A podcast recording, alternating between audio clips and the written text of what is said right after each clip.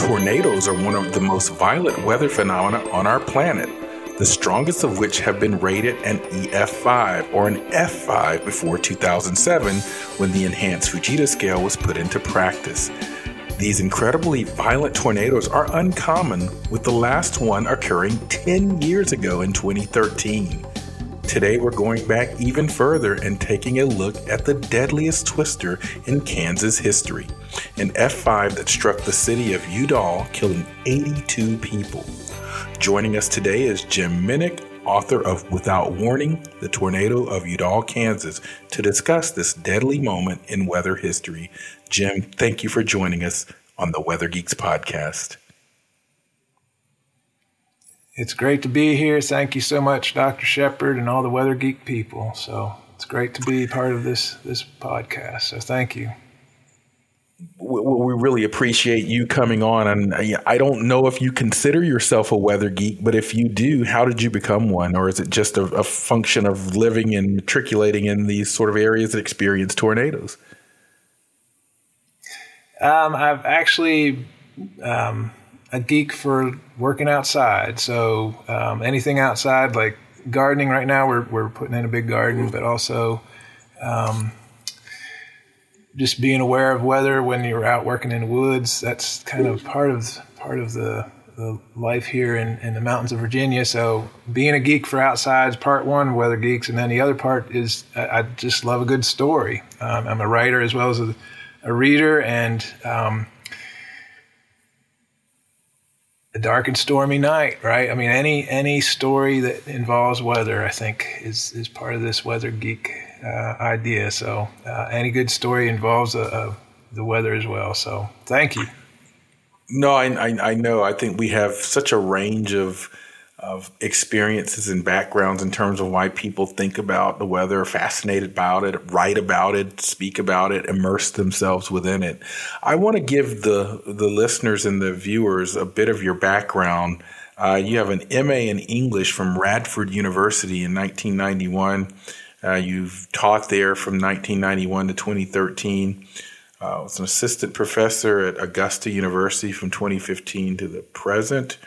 Uh, and you've recently, or in, in recent years, written a book about uh, Without Warning, The Tornado of Udall, Kansas, which we're going to kind of be all over in this podcast. Um, but before I get into that, I want to just dig a little bit into your history as a writer. I mean, you said that you're a writer. Have you written other books?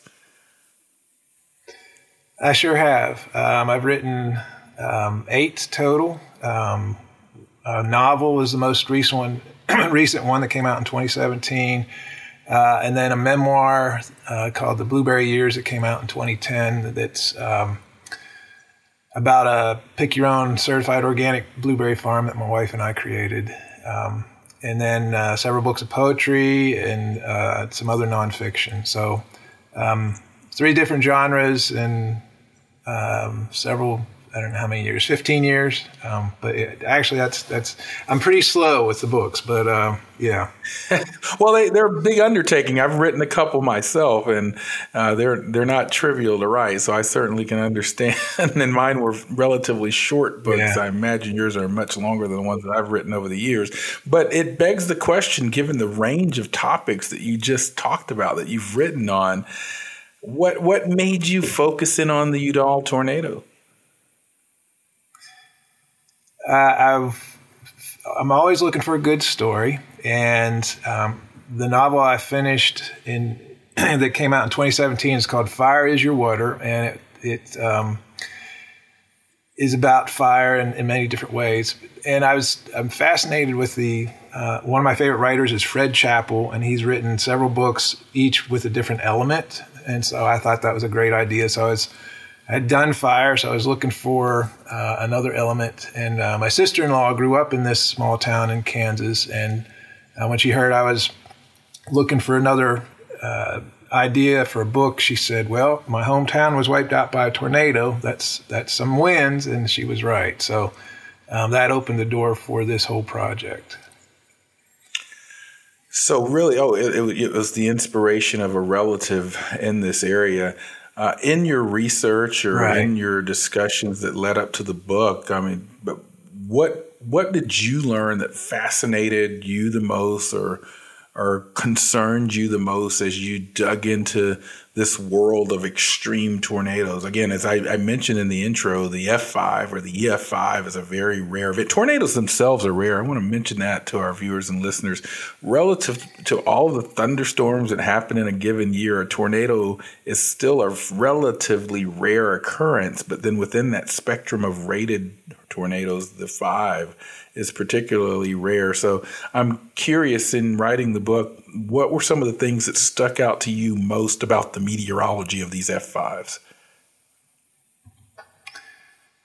Just the power of it, um, the, the incredible power. Um, for example, the the, the town is small. It's maybe six hundred people, um, and over half of them were either killed or injured. So just, just that uh, immense power.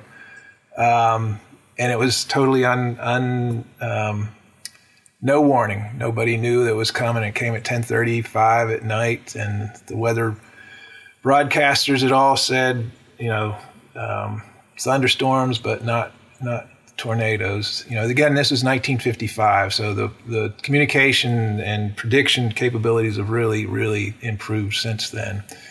Um, one of the incredible examples of the power of tornadoes. So the The town is in Kansas, so it's all set on, you know, a grid, north, south, east, west. But there's a railroad that uh, bisects at a kind of a diagonal. Um, and the tornado came directly um, perpendicular to that railroad. And there was uh, on the there was a crew of, of gandy dancers, railroad workers, making building a side rail at the time. And they were actually living in some old bunk cars on the night of the tornado. And the tornado hit the rail railroad and twisted um, on the lower half of the train. It twisted the cars one way. On the upper half of the train, it twisted the cars the other way. And then the, right in the middle where the, the center of the tornado passed over, Um, it did not twist those cars. It was like twisted the whole train like a towel, um, but but it left the cars in the middle still on the rails, you know, busted out the windows and did other smaller damage. Um, and that's where these railroad workers were living at, at the time, and they were uninjured. So um, fortunately, they, they were some of the first to, to start helping with the search and rescue. But Uh, just the incredible power of the tornado, and then the resilience of the community. Um, they, they really... Uh, did a lot to make it, you know, say we are going to rebuild here. We are still a community. So, yeah, those those two things are incredible. Well, when we come back, I want to explore this story just a little bit more, because just some fascinating things, and perhaps some things that we can take and contextualize for our current challenges, because we still deal with these types of storms. So when we come back, we'll dig more into that. Don't pay retail for your diamond engagement ring or gift. Come to clean origin dot com. Founded by a leading family in the diamond industry for more than a century, we're experts in lab-grown diamonds, because that's all we do. Clean Origin, the only diamond jewelers who give you a one hundred day, no-questions-asked return on your purchase. Head to clean origin dot com or one of our retail stores and mention code radio ten for ten percent off your purchase. That's clean, O R I G I N dot com, code radio ten. And we are back on the Weather Geeks podcast. I'm Doctor Marshall Shepard from the University of Georgia, and I'm speaking with Jim Minick about the nineteen fifty-five Udall, Kansas F five tornado. And again, at that time, they were referred to as F five. Remember, we rate these storms. Tornado ratings on the E F scale and the F scale before that were post-event ratings, uh, surveys by the now the National Weather Service. Go out and review the damage, damage patterns, and so forth, and assess uh, the rating of these storms. I want to read you a little bit of what I have in from my notes from my production team.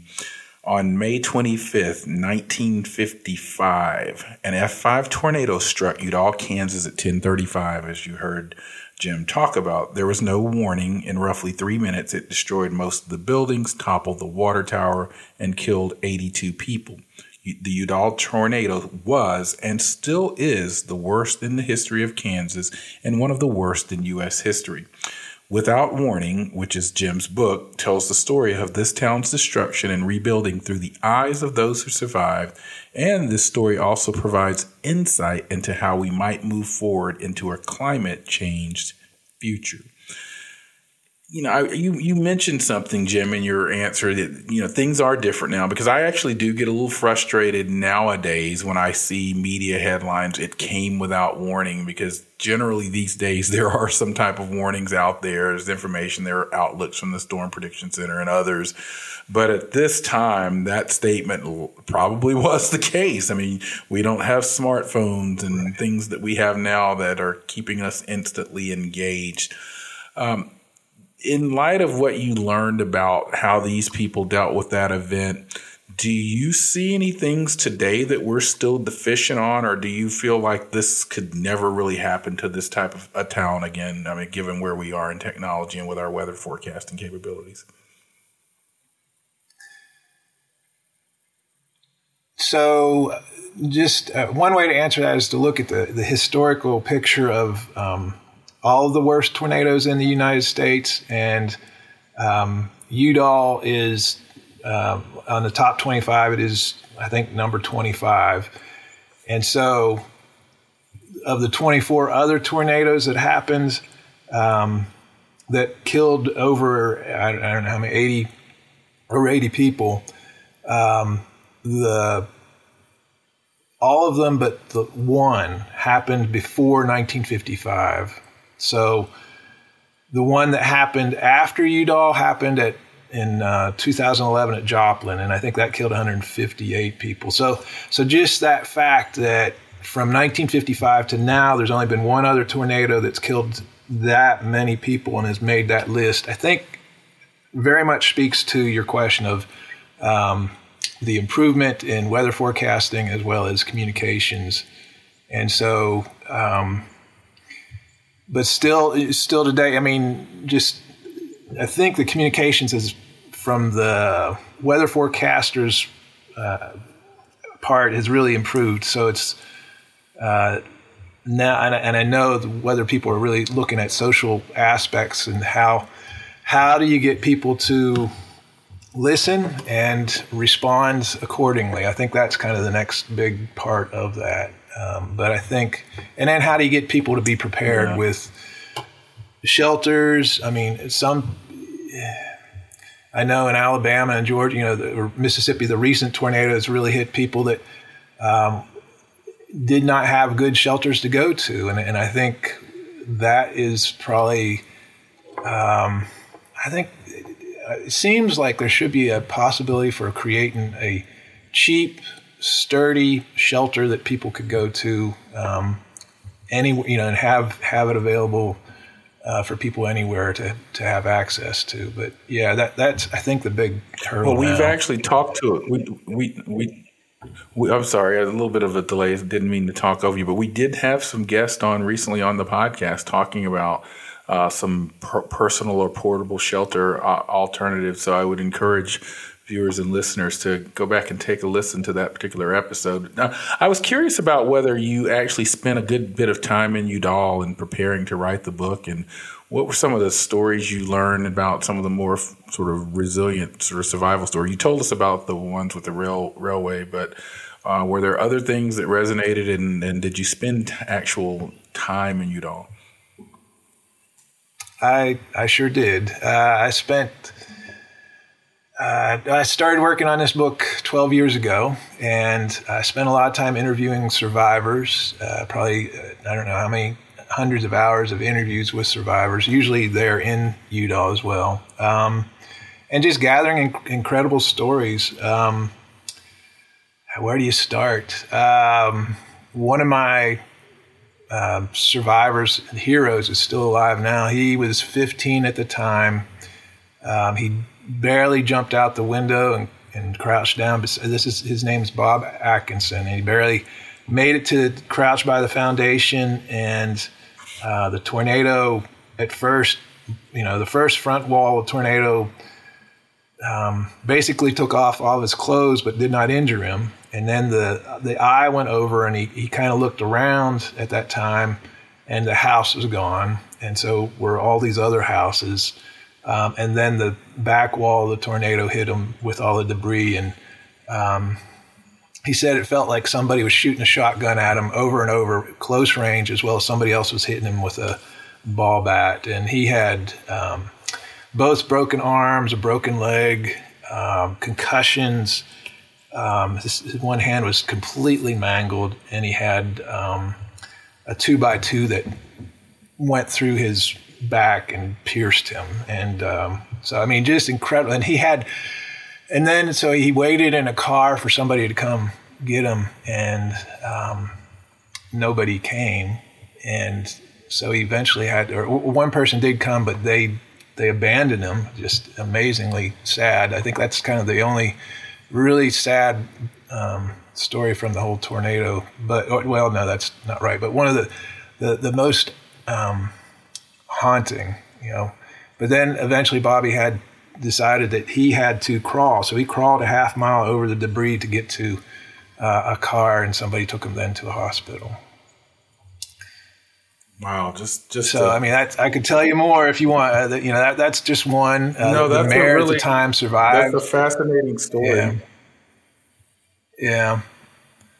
Uh, that, I, I'll tell you one other. The mayor at the time was named Toots Rowe, and every, Earl Toots Rowe. Everybody called him by his nickname Toots, and he um, his house fell on him. Uh, he was able to crawl out and get his family out, and um, and then. He became kind of the spokesperson for the whole town, and, and he he um, like the day after he he and the town marshal Wayne Keeley bumped into each other, and they traded you know how they survived. Uh, Keeley went into his shelter and um, survived that way with his family, but uh, they traded information about who died and who was still missing and who was injured. And then uh, Toots Rowe, the mayor, said, "Well, what are you going to do? Um, You know, where, where, what are you going to do after this?" And uh, the marshal said, "I think I'm going to rebuild somewhere else." And Toots said, "The hell you are. You know, you're going to rebuild. I'm rebuilding here, and you're going to rebuild and be my neighbor." And that became kind of this um, chorus that everybody uh, repeated throughout the, the rebuilding process. You know, that, there was so much, I mean, the town was leveled, and there was so much destruction that even the government officials asked Toots Rowe, you know, Are people, you know, why, why rebuild? And, and, you know, will people really return? And the mayor said, "Yes, you, you give us the money for utilities, the people will return." And uh, he was right. And, and he kind of led that energy, that charge to, to make it happen. So what are your thoughts on that when you talk about rebuilding? And I'm talking with Jim Minick about the nineteen fifty-five Udall, Kansas tornado. He, he's the author of the book, Without Warning, The Tornado of Udall, Kansas. You mentioned rebuilding, and there's a discussion about that even in modern times. We have places that are repeatedly hit by hurricanes or tornadoes. More, more Oklahoma comes to mind, for example, multiple um, tornadoes and so forth. And so I'm curious about whether Udall, Kansas, obviously they built back, but did they build back in a stronger way? And as we've evolved, are building codes such that we're more resilient from your perspective? Or are there places, in your opinion, where perhaps rebuilding is futile because we know that we are going to experience these types of events over and over again? What are, what are just some of your general thoughts on rebuilding? So specifically, to, I mean, we definitely need to rebuild uh, better. And I think um, we've learned a lot from the past and have done that um, in many ways. So Udall is, for a while at least, um, probably ten for ten years after the tornado, they billed themselves as the safest city in the country because they had uh, enough storm shelters for everybody in town plus more. So, um, you know, that kind of um, preparation is important, I think, for rebuilding. But, you know, as, as the climate crisis continues to hit us, I think we need to re, really rethink about um, rising water along the coastlines and um, building in flood plains. I was, um, the Kentucky floods that happened last summer in July, uh, I was, I was visiting that area, and I was um, witness, you know, a little stream that was maybe three, four inches deep suddenly was twenty feet deep and just wiped out so many, many, many houses and killed, I think, forty-four people. And so now, you know, do you, how do you help those people rebuild so that they're not in uh, living in the floodplains? And, and how do you uh, also um, change the landscape patterns? You know, that those areas have been devastated by mining, so that the, the rain holding capacity is not there. And uh, a lot of the mines have not been reclaimed as they sh- legally should be. So, you know, it's just a very complex problem. I mean, the same complex issues happens along the coast. How do you, you know, insurance is not covering those houses anymore. And that's a, that's a message, I think. Um, people need to rethink about where, where we live, especially with the climate coming. Well, when we come back, I want to explore a little bit more some of your discussion about climate and climate change, because you make some analogs in the book. So when we come back from the last break, we'll get into that. Man, that sunset is gorgeous. Grill, patio, sunset. Hard to get better than that. Unless you're browsing Carvana's inventory while you soak it all in. Oh, burger time. So sit back, get comfortable. Carvana's got thousands of cars under twenty thousand dollars just waiting for you. I could stay here forever. Carvana, where car buying meets comfort meets convenience. Download the app or visit Carvana dot com today.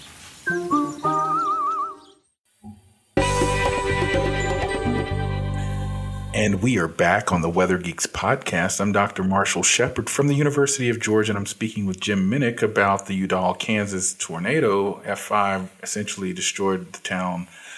But I want to kind of fast forward a little bit to the present and perhaps beyond, because in your book you mention, or there are analogs that are mentioned about a climate changed future and this event. Now, uh, the current scientific literature is somewhat emerging on the role of climate change in tornadic or severe storms. Uh, but I think it's emerging in such a way that we see some shifts. It's certainly more definitive at things like drought, extreme rainfall, heat waves, aspects of hurricanes, and so forth. But talk to us about these analogs that you mentioned in the book to a climate changed future in this event. So you're right that um, I think the connection between climate change and uh, the increasing or frequency of tornadoes is not really definitive yet. Um, some scientists have said that there is no connection, and some have said, well, we're going to have more huge supercell storms, and that means more tornadoes. But so for tornadoes, it's it's unclear. But I mean, definitely for hurricanes and for tropical storms, you know, it, Um, there's a definite connection between uh, frequency of bad weather and um, disaster because of the climate change. I mean, I, in ni- I forget the figure, but roughly in the nineteen nineties, there was only thirty-nine um, disasters, natural disasters that were huge um, in scope. And now roughly there's ten times that many, over almost four hundred per year natural disasters that Um, just kind of uh, are evidence of the, the climate change that is affecting us all. Uh, so other analogs, to, I, I, I think the, the most important part of the, the Udall story for us is um, what do we do as communities to be prepared and, um, and then to handle disasters. Um, You know, we, I told you the story of the, the mayor and his his essential and important and, and strong role in that. But, you know, there were uh, huge outpouring from all over the country and, and the the world, basically, of people helping um, Udall rebuild. Like immediately, uh, the Mennonite Disaster Service sent hundreds of, of volunteers to help with search and rescue and then rebuilding. Um, and then um, Dwight, the, the President Eisenhower, uh, Kansas himself, uh, sent a telegram saying that the government was there for the citizens and offered, uh, I think, two hundred fifty thousand dollars immediately Um, so that that outpouring of from other communities was was essential and and um, important, and you know that we need to keep doing that. Um, but how far can we keep doing that when there's you know there's there's limited resources and there's uh, in, more and more need for it, you know, as as evidenced by so many hurricanes every year. So um, you know, climate is going to test our resolve of how we how we survive, how we help each other, and I think and how we rebuild. And, and I think that, you know, it's essential that we do uh, value communities and, and how we um, are generous with, with each other. Uh, so that, that is going to be tested if it, it already is. You know, I think it already is in many ways, but yeah. Um, I think that answers your question. It does. I mean, the last question I really have for you is with time you spent there and speaking with so many people there in Udall, I mean, was there anything that kind of stuck out to you just about the people, the heart of the community and their resilience? Uh, if this tornado struck a different town, do you think the reaction would have been the same? Or was there something in particular about Udall that, that really got them through and allowed them to sort of stand again?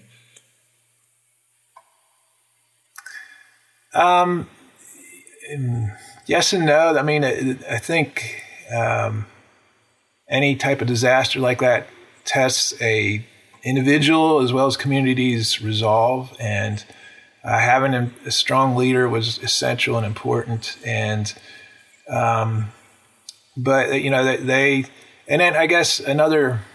I mean, well, this the storm struck uh, the city of Blackwell, Oklahoma, before it. About an hour before it hit Udall, and I don't, I don't, I did not, was not able to verify this, but I've read reports after that they did not have that long, strong leadership, and um, they were not as quick to rebuild. Um, so, so that's kind of a, a comparison, um, but at the same time, I, I think we all have that ability to be. Um, strong in, in a key crisis moment. And and I guess the other um, lesson from Udall would be to to know your history and value that and, and to keep it alive. Uh, you know, they have a memorial uh, pretty annually, and um, I'm going to be part of that this coming year on May twenty-fifth. And so, um, you, you know, knowing that history is, is one way to both Uh, remember the people and value the history of the town, as well as to think forward and, and you know, are we ready for the next time? And um, what are we what are we giving? You know, what stories, what resources, uh, what kind of an earth are we giving to future generations? Um, and and you know, given our history, what can we learn and, and push forward with that? Before we get out of here, I want to read you what David Laskin, the author of The Children's Blizzard, said about Without Warning. It's a page-turning disaster narrative in the tradition of The Perfect Storm and Isaac Storm. Spare, vivid, suspenseful, meticulously researched, utterly harrowing. Uh, but the havoc of an F five tornado wrecked on this quintessential Kansas small town in the spring of nineteen fifty-five is only part of the story here. By taking the arc all the way from the calm before the storm to the months-long labor of rebuilding and reanimating, Jim Minick has brought an entire community lovingly to life. At the heart, this is a book about how what's best about our country confronts and overcomes the worst of our weather. Now, Jim's website is w w w dot jim dash minick dot com.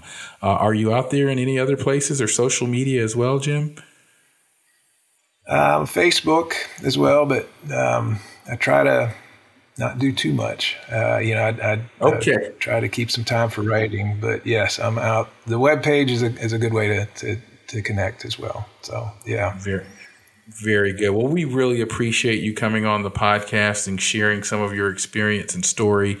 Um, before I get out of here, uh, we actually don't have a Geek of the Week. We like to highlight a scientist, superstar, great meet, uh, geologist, or a weather weenie at the end of every podcast.